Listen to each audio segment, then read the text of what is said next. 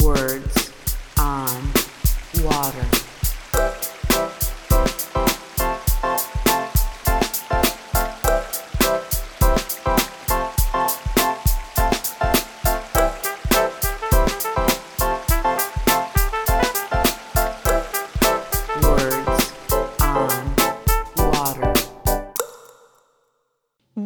To Words on Water, a podcast from the Water Environment Federation. This is Mel Butcher with Carollo Engineers taking over as guest host for this episode. And although I work in the world of engineering consulting, I've thought a lot about the role we play as water professionals in public education and outreach. That's why I asked WEF if I could do a podcast takeover and interview one of the people I appreciate most in this space, Miss Shay Dunafon. Shay, welcome to Words on Water. Hey, it's nice to meet you, and it's great to be here. Thanks. So tell us about yourself, Shay. Where do you work? What's your role? So, my formal title is Education Coordinator, and I work for Pinellas County Utilities out of the South Cross Bayou Advanced Water Reclamation Facility in St. Petersburg, Florida. So, that's a really, really, really long name. And I do a little bit of everything, to be honest. When I started here, it was mostly K through 12, so kindergarten and 12th grade education, but I also work a lot with the local technical schools, colleges, universities, basically anyone that has a tie to water, which is everybody.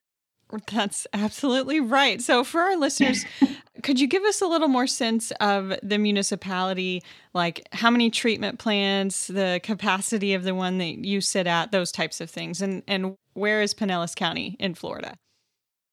So I guess we'll start with where Pinellas County is. We are just outside of Tampa. So we're like the little peninsula on the peninsula, as I call it. So west coast of Florida, kind of west central, if you're looking at a map of Florida, right on the very coast, Gulf of Mexico. And Pinellas County Utilities owns and operates three facilities. One is a drinking water facility that's up in our North County. And then also in the North County, we have our Dunn facility, which is wastewater and water reclamation. And then down in the South County, we have the facility that I sit at, which is the South Cross Bayou Advanced Water Reclamation Facility. So between Dunn and South Cross, South Cross is a 33 MGD plant. So it is also the largest in the entire county, not just owned and operated by the county, but it is the largest in size. So that's one thing that makes us really cool. We have a lot of really unique features here at this facility. For instance, we have a pelletizer on site, so we actually make fertilizer, which is something that when we do tours, people think is really interesting because they actually get to see kind of what happened to their number two, which most people don't think about, right? But we also have things like our Tetra Denite filters. So that's what makes us advanced. So we get to point out those kinds of things. We also have primary tanks. We have two parallel trains. We're MLE. I know now I'm getting into the technical stuff, but those are really cool things to point out, even to the public and to the engineering community. So, tell us about your background and how did you get into the wastewater space to begin with? I mean, for our listeners, I just have to say, Shay is all in. I mean, she's got earrings on right now that are toilet paper rolls and, you know, your little poo characters in the background. So, how did this happen, Shay? Oh, wow. How did this happen? That's a good question. Well, I will say that I never went to college thinking that I was going to work in this industry. We'll be totally honest, right? If you look behind me, you'll notice there's there's like at least a dozen different plants behind me. I grew up gardening. I have always been a gardener, probably till I die. So when I went to college, I studied environmental science.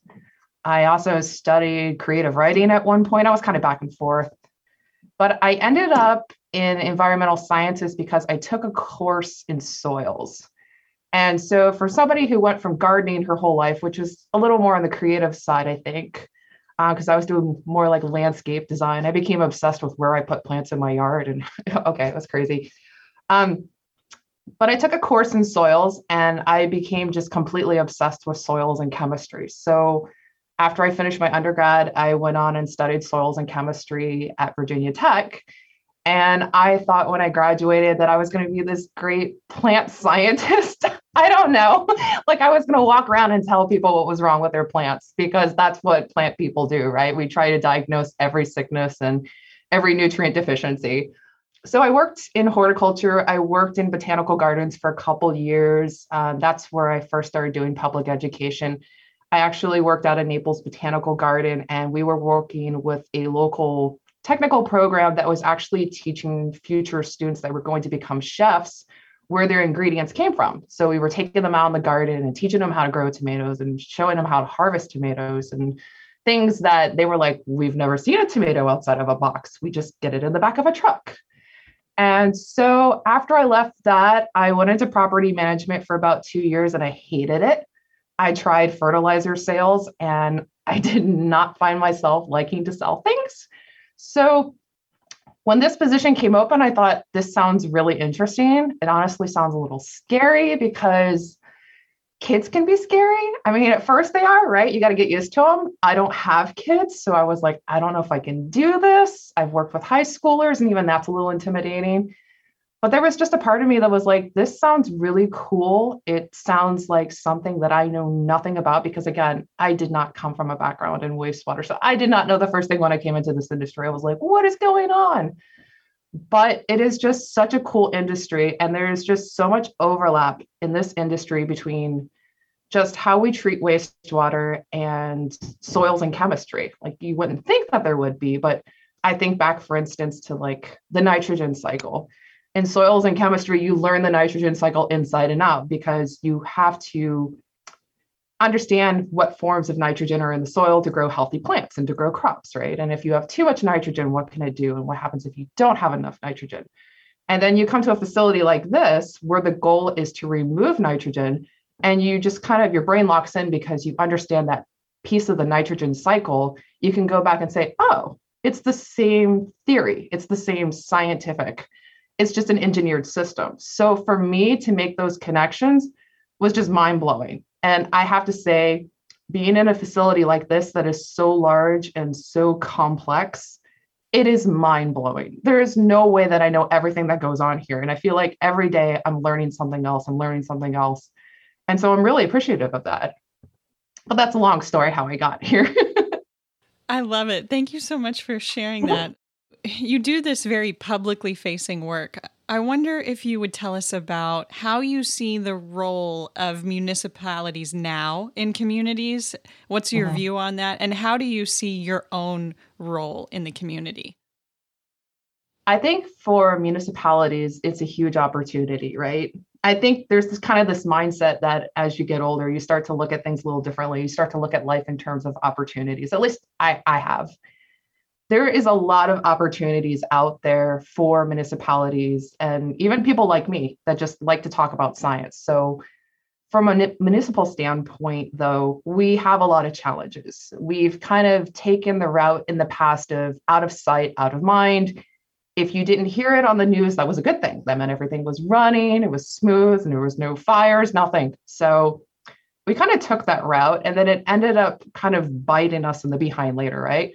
Because now that we're having issues for instance there's there's pipes breaking or there's sewage that's getting out into the ocean suddenly people don't understand. They're like wait what's going on? So now we're kind of backtracking if you will and trying to bring all those people up on to speed.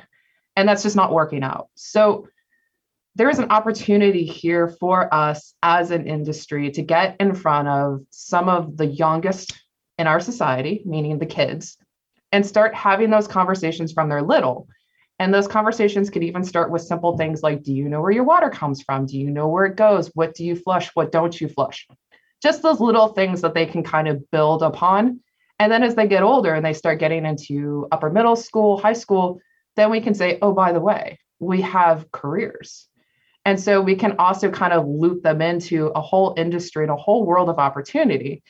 And the reason I bring the careers piece in because that's a huge thing here I always ask people, what did you want to be when you grew up? I mean, what did you want to be when you grew up, Mel? Did you want to be a water engineer? Did you even know that it existed? No, of course not. I had no idea. so, but you ask kids, you go into the schools and you say to them, what do you want to be when you grow up? And they say things like, I want to be an actor. I want to be an athlete. I want to be a rock star. Maybe they want to be an astronaut, right? There's all these like sexy careers. I mean, the things they see on TV, the things they see in magazines, the things they see in kids' books.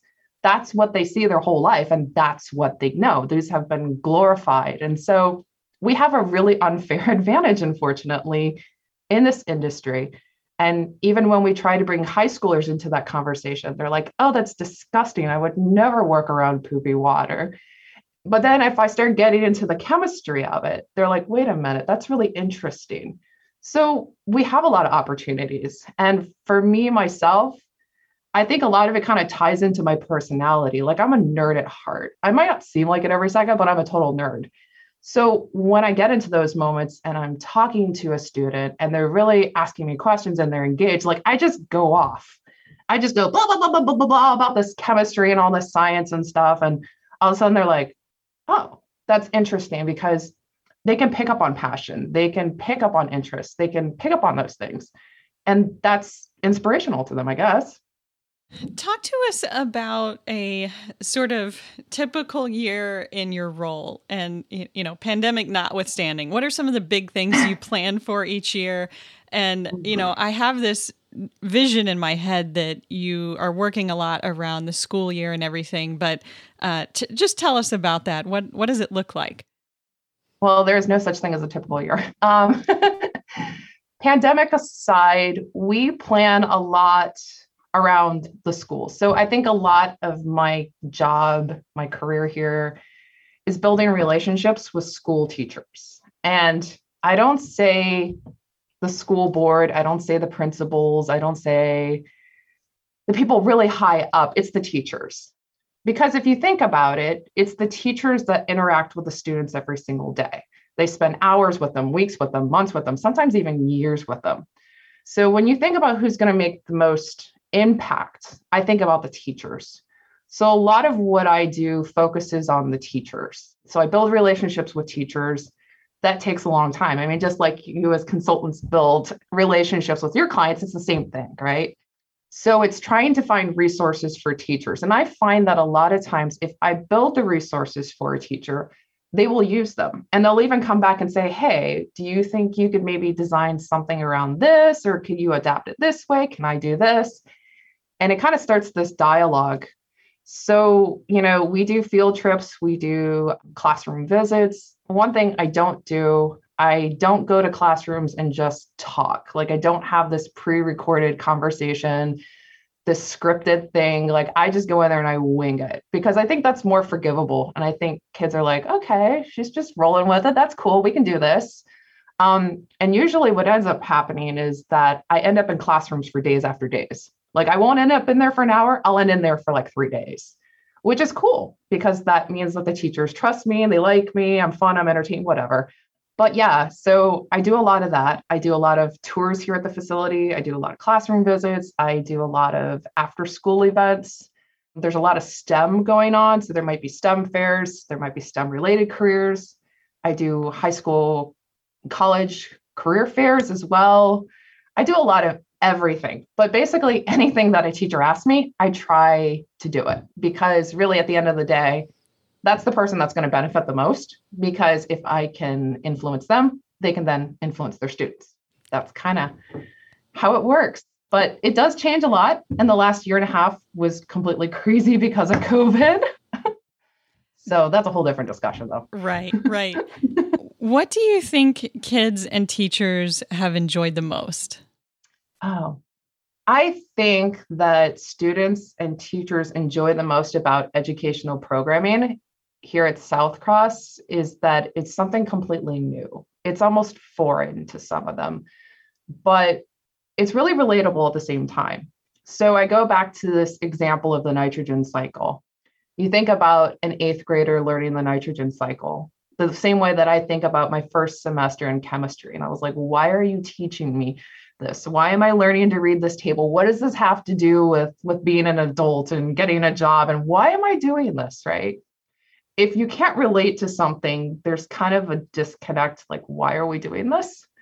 So when students come here for instance and they see the processes and I'm describing to them, you remember that little thing in the nitrogen cycle? And they're going, "No." And I'm like, "Okay, let's go back."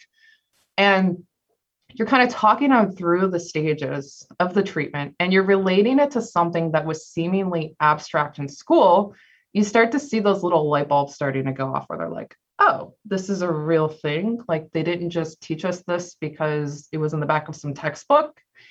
And while, yeah, sometimes that might be a little true, I think once they see it and they start to see that all these different pieces are connected and that they're all working together at the same time, it's kind of a mind blowing thing, right? I mean, if you think about it, every day that I walk into this facility, my mind just completely blown because there's so many moving parts and they have to all be working together to work, right? To achieve this end goal, to treat the water correctly.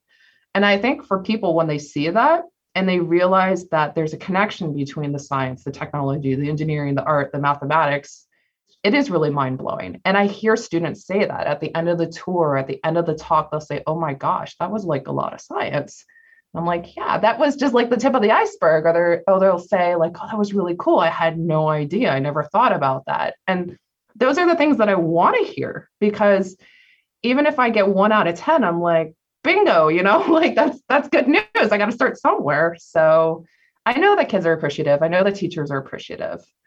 It is a lot of information though. Sometimes going through the treatment processes step by step is it's a lot and it takes a couple times to go through because I sure didn't learn the whole process in a week. I mean, four years and I still feel like I'm learning. So, for sure. Well, and that's yeah. why I think it's so wonderful that you are integrated and get to work at so many different grade levels. I'd like to ask you what has surprised you the most as you've worked with kids or even adults in the community? Um, what has surprised me the most about working with kids in the community is how receptive people really are. I think when I first came into this industry, I thought that people were going to be angry to see me, that I was going to become that person that they were like, Why did you do that? Why did you rip that pipe out? Why did you make this mess? I didn't know, right? But just knowing that I was coming from a place and I was going to try and be this voice for something that was silent, I didn't know how I was going to be received. I thought that a lot of teachers would say, I don't have time for this. It's not in my curricula, move on. So I kind of entered it kind of tiptoeing in, like kind of sticking my foot in the water. And then I realized that just wasn't going to work. I just had to like dive right in. But I would say that I've definitely been surprised at how receptive people really are.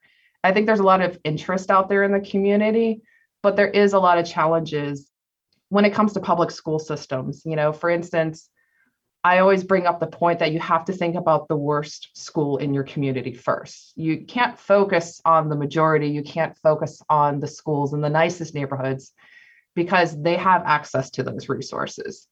You have to think about the worst school. You have to think about the school that's in the neighborhood that nobody wants to drive it. You have to think about the school where half the kids are homesick right now with COVID and they don't have computers at home. And that is always a challenge in the back of my mind. But it's a challenge that when I put myself in that place, I can try and think, okay, how can I overcome these challenges? How can I design something that a kid in the worst school could use or could learn or could benefit from?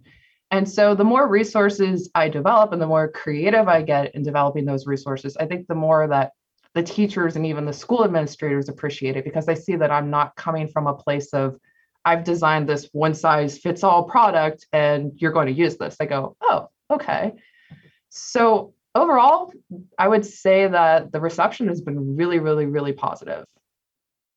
I want to I want to invite you to be uh, unabashedly boastful for a moment. Tell us tell us about some of the best outcomes that you've seen created in this type of community outreach. And so that could be something like number of kids that are reached or maybe you've seen someone come through that becomes an employee after they've learned about your mm-hmm. program. Mm-hmm. Talk talk to us about that and give us the give us the juicy details. well, I think first of all, it started with numbers. Every year, our numbers were going up. Uh, the first year that I was here, I think I did maybe 10 or 15 tours. By the second year, I was up to 40, 50. And now it's it's well over 100. Now, COVID's kind of changed that. And we've shifted towards virtual tours for right now and even those numbers have been really high. We did a tour with EarthEcho, and that had 5,000 people tuning in. So you see those kind of numbers, and you're like, that's crazy. That's cool, right? No pressure, right? no pressure on me, right? But I think the biggest thing is that when you see that the same teachers are coming back year after year and they're bringing all their classes back. So, like the first year, let's say Miss Miller brought one of her environmental science classes and she brought 20 kids. And then the second year, she brings both sections of her environmental, and now she's bringing her chemistry classes. And now you're dealing with 60, 70 kids. You know that you're doing something right because they're coming back. And then another teacher from the same school eh, who teaches maybe biology shows up with her 20 kids. And you're like, okay, now all of a sudden the whole school's kind of like the whole science department showing up. So I think that's been a huge marker of success. Another one is that we get requests from schools to create things and develop new curricula. They'll come to us and they'll give us a crazy idea.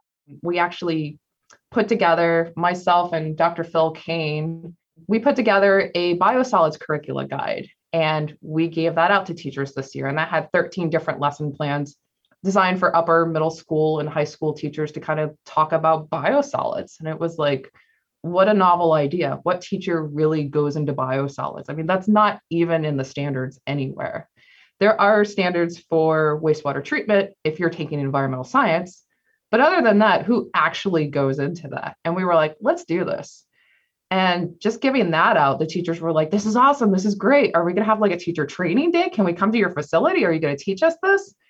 And so I think a lot of it comes from, you know, when we started this program, we were really kind of focused on doing facility tours and speaker engagements, like going to schools and talking. But since then, we've actually developed curricula. We've actually put on teacher trainings. We've done so much more in terms of events that we've been involved in.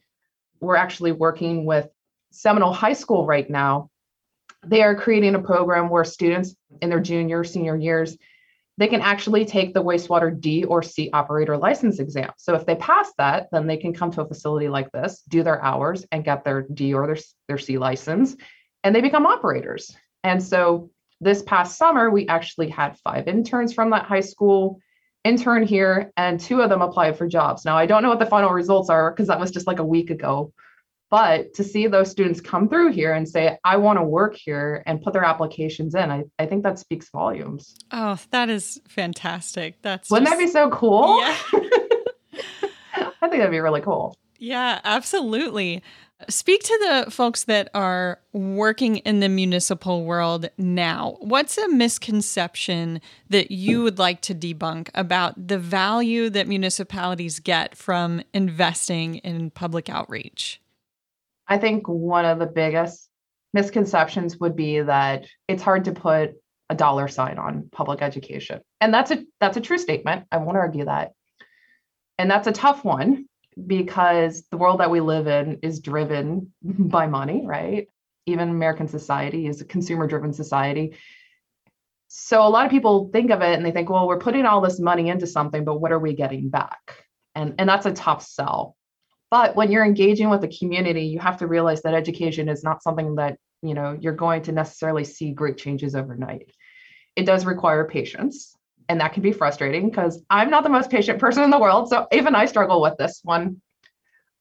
But there is there is a value to it and I think even on a personal level, if you give people the resources, they will find solutions to their problems. They will try to have a better life. They will try to leave the world a better place. And I do wholeheartedly believe that.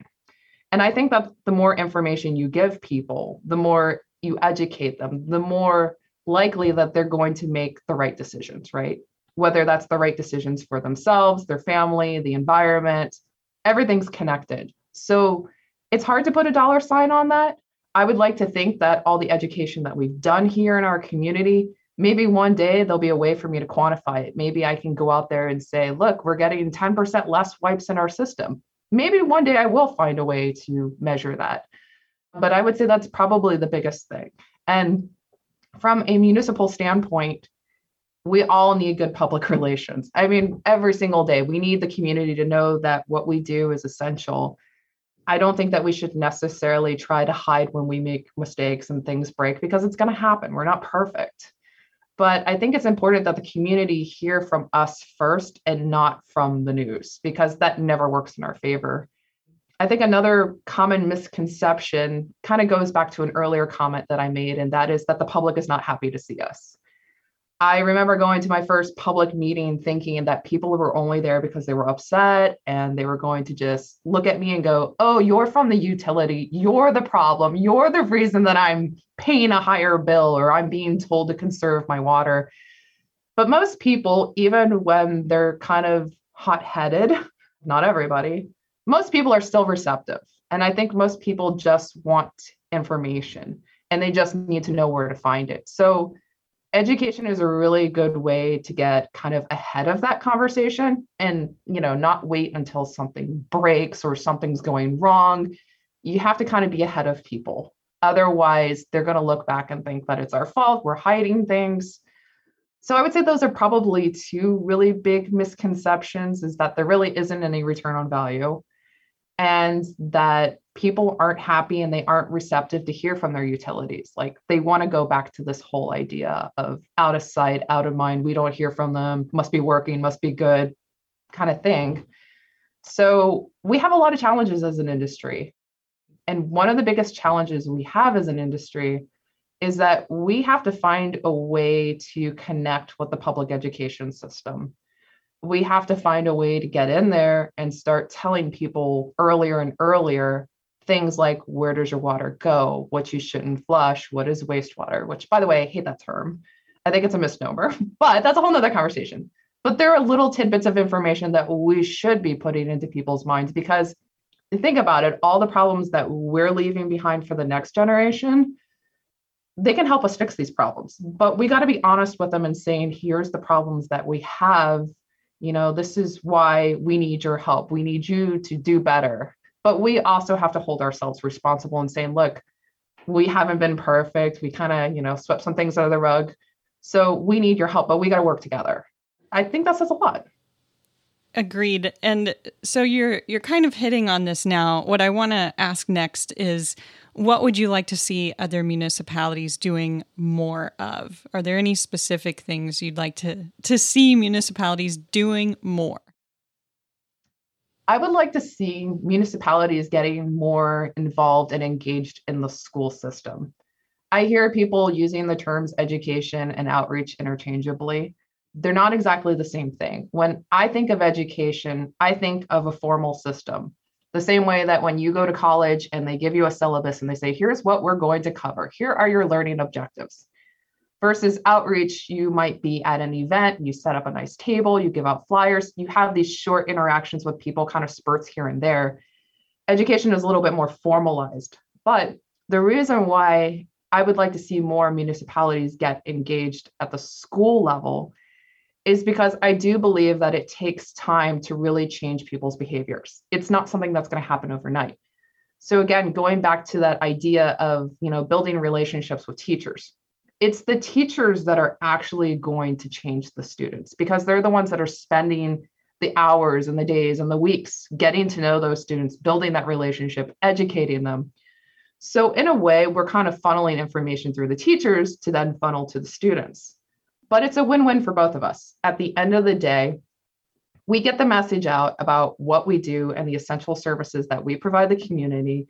We get the word out about careers and whether or not students want to go to college or they want to go to technical or they're undecided, that's okay. We have something for everybody.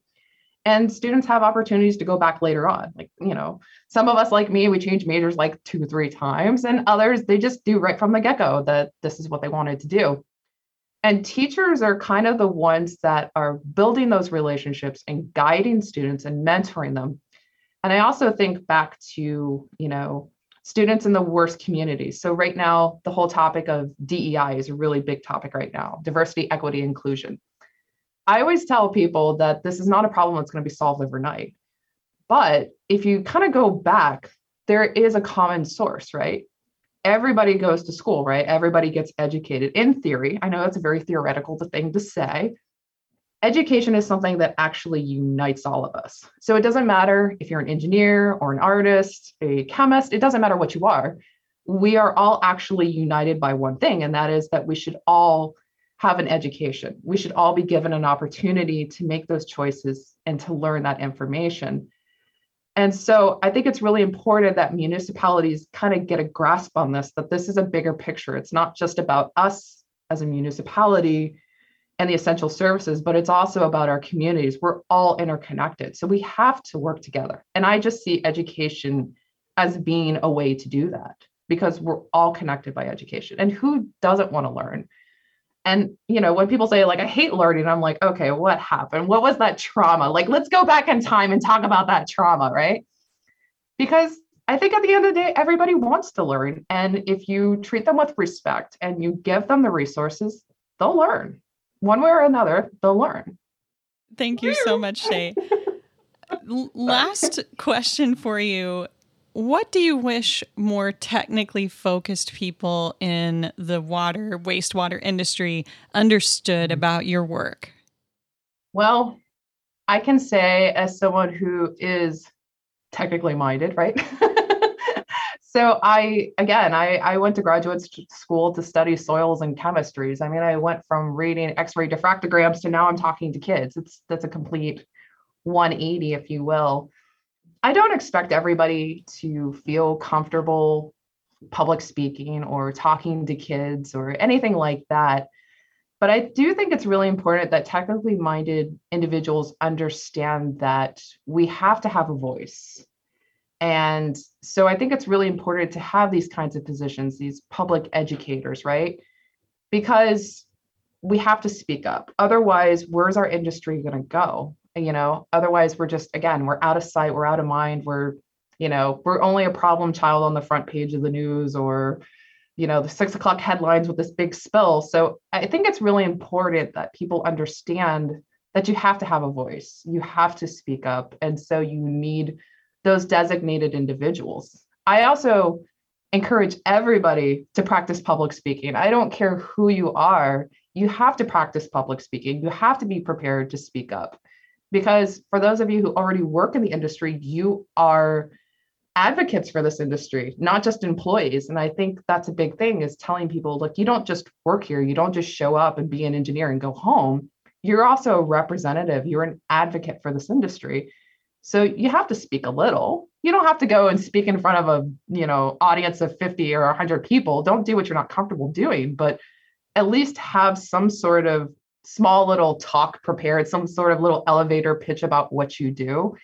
Be prepared to do that. You you at least owe the industry that. You at least owe the public that. And most people like I said, they're they're just out to learn. They're not here because they're angry. They're here if they're angry, it's probably because they don't understand. Most people are just defensive because something affects them and they don't understand why. But if you can logically and calmly walk them through something, they tend to be like, oh, okay, cool. And if they're still angry, well, some people are just trolls and that's life, right? So I would say it's just very important to have a voice, if anything. You have to have a voice these days. I I love it. Shay, thank you so much for joining us today for this episode of Words on Water. To sign us off, what's your tagline? Every story begins with once upon a flush. I love it. And where can people find you on social? I would say I'm probably most active on LinkedIn.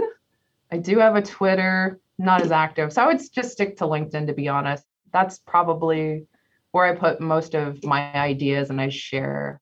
I do believe that education is something that should be free. So when I develop ideas and things, I try to put them on LinkedIn so anybody can kind of go, oh, yeah, that looks cool. Send me more information. And here you go. Excellent. I love it. Well, thank you again, Shay. I really appreciate your willingness to join us and share your message today. Thanks, Mel. Words on water.